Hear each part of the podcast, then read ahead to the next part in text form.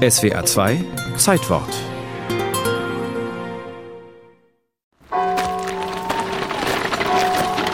Sie sind zu siebt, die hohen Herren, und sie kommen nachts. Museumsdirektoren, Mediziner, Archäologen, Restauratoren.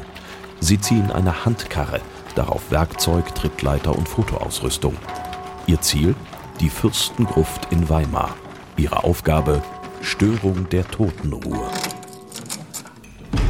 Sie war dringend notwendig geworden, heißt es in dem Bericht über die Besichtigung des Leichnams Johann Wolfgang von Goethes am 2. November 1970. Weil ein Schlossbeschlag sich gelöst hatte, der Deckel aufklaffte und im Sarg ein beschleunigter Verfall des Leichnams zu befürchten war.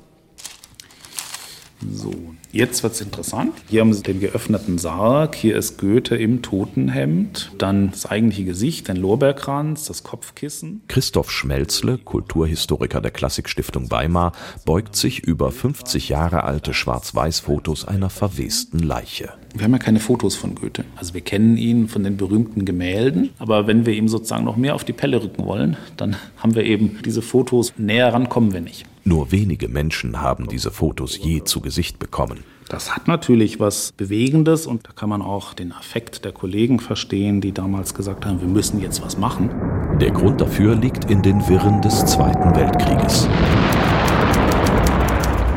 Abtransport genehmigt unter der Bedingung, dass sie später in die Fürstengruft zurückkehren. Weimar, den 27. September 1944. Goethes Sarg war nach Jena ausgelagert worden. Bald schon stand er wieder an seinem angestammten Platz. Doch irgendetwas musste in der Zwischenzeit passiert sein. Der Eichensarg war ja luftdicht verschlossen. Und was wir jetzt heute, wenn wir uns die Fotos angucken, sehen, ist, dass die Schlösser Spuren einer gewaltsamen Öffnung gezeigt haben. Und man kann vermuten, dass da eine Zersetzung in Gang kam. Und das hat man einfach dann später gemerkt. Da treten Gerüche und Flüssigkeiten aus. Man muss da handeln.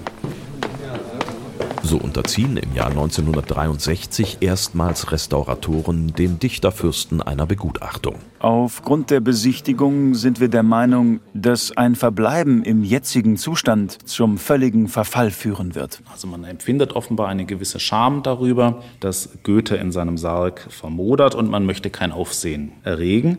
Und man will sich natürlich auf keinen Fall dem Verdacht aussetzen, nicht ordnungsgemäß sich um den Erhalt dieser Reliquien gekümmert zu haben. Erst einmal aber tat sich nichts. Kein Geld für Goethe. Bis eben 1970.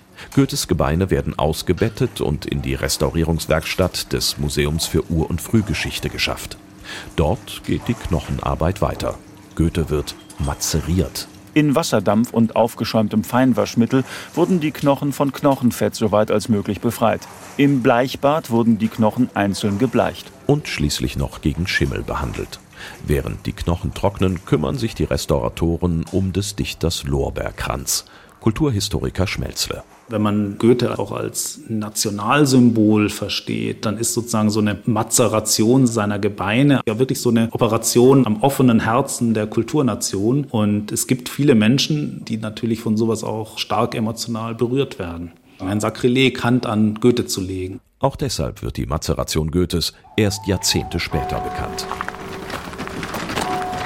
Zwei Wochen nach der Ausbettung werden des deutschen Dichterfürsten frisch gebleichte Knochen in seine Gruft zurückgebracht.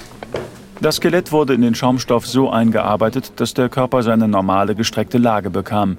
Der restaurierte Lorbeerkranz wurde wieder auf den Schädel gesetzt, der Sarg wurde verschlossen.